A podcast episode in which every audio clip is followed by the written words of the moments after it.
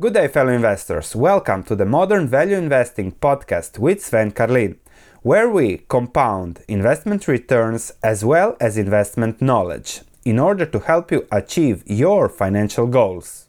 Good day, fellow investors. Facebook is a stock that we often discussed here on the channel and uh, it was often a buy also publicly disclosed here. So now I have sold for a reason and that's why I also said I can close the story here the very profitable story here with Facebook and discuss also a little bit what's going on why I sold just my pure strategy, which is investing in earnings, not so much in valuation. I hope Facebook stocks double over, doubles over the next 10, 12 months, like it was the case with Apple. But here is the discussion of Facebook, which is part of my large learning Lynch style portfolio that I manage on my stock market research platform and uh, it's part of my growth stocks where we try to model the growth in representative to the valuation, and that's also what we do here. We're going to discuss the stock price, how it evolved over the last months, the earnings, mention real estate and Facebook, Charlie Munger, something very, very interesting and peculiar.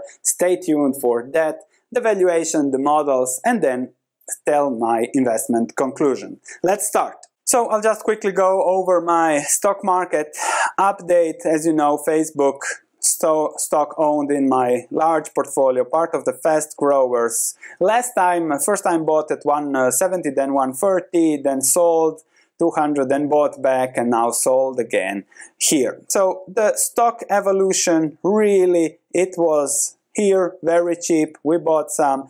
Then I think it fell. I also bought somewhere here in March, and then it was just an explosion that continued, which is logical because Facebook is a growth stock, and then the growth defines where the growth comes from. And if you put it in a growth line, the stock follows Facebook's growth. And if a business grows 20%, that's also the case with the stock. And this is the growth line. That's how it works for growth stocks. However, we have to compare also the growth with the fundamentals. So even at boycotts, they sank the stock just two days. That didn't mean much, so they clearly recovered from that. It exploded for forward.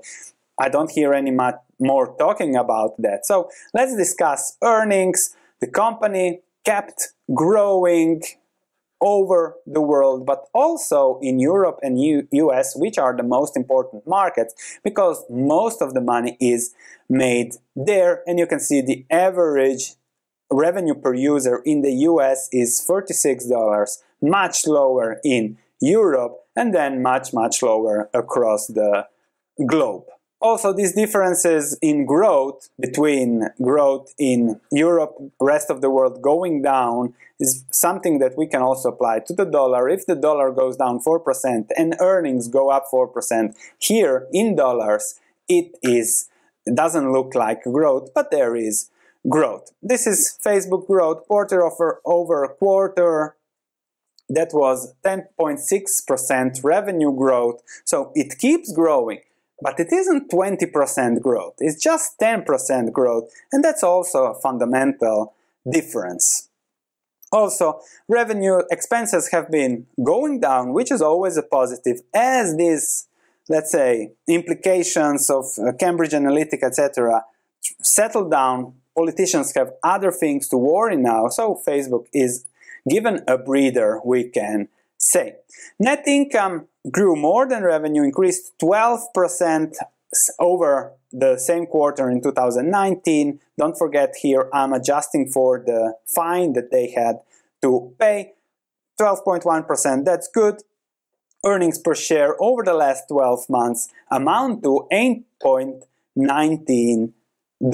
They have made some investments in geo platforms. They are really investing heavy in this business side of Facebook and that's something interesting as they are really focusing on small businesses.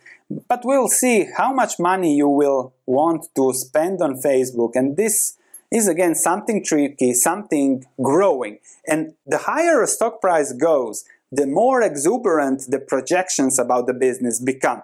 Facebook business, clicking, yeah, buying over Facebook, We'll see how it works and whether it can tackle Amazon. I don't know. Therefore, the risk is increased. Ads that I knew how worked, I could model that, and therefore Facebook at the price earnings ratio of 20 was cheap. Now at price earnings ratio of 40, promises, that's something I don't know how will work. But let's dig into this something very important and peculiar. If you listen to Charlie Munger, he says he doesn't even look at macro news, newspapers. He gets all his information from um, micro, from listening to businesses, annual reports, and conference calls. And in this conference call, this is from the transcript of Facebook, he says, Mark Zuckerberg, that I expect that up to 50% of our employees will be remote long term within the next 5 to 10 years. 50% of employees long term. What does this mean? This means huge thing for office real estate. So here they tell you the what will be the trend over the next 10 years. More working from home, perhaps more bigger homes. You need an office. I can tell you personally, it's a beautiful commute to have breakfast with your family, commute five meters into your office. It's really enjoyable, and I wish you all that. You don't have to commute for an hour uh, in the tube or something like that. It's really crazy. This is much better. So that might be a trend that evolves over the next five to 10 years. So real estate offices are increased risk. Homes, perhaps we'll see bigger homes with each one a few offices in it, but that's something to keep in mind. But this is where you really see what is going on in the economy listen to the businesses, listen to the real, to those on the field, not to who knows who. And they expect on their future also 10% growth in the next quarters, so that's good. And now, when it comes to valuation, now we have a company with a price earnings ratio of 37 growing at 10%. If I model that, as long as they keep growing 10 and 50% and the valuation remains the same at 37, then okay that will be the return you can expect. 10 on 15% but and here it comes the tricky part. If the valuation turns south and falls back to 20 let's say in the future then the stock price is already exuberant and expects a similar valuation. If it goes to 20 and we have seen apple in 2016 being at 10 when the the company reaches peak growth then you have a price earnings ratio of 10, 20. And then the yearly return from here to here is just 3%. That's the risk, that's the risk reward. It's becoming a valuation game, not more a fundamental game. Great earnings to have at a price earnings ratio of 20.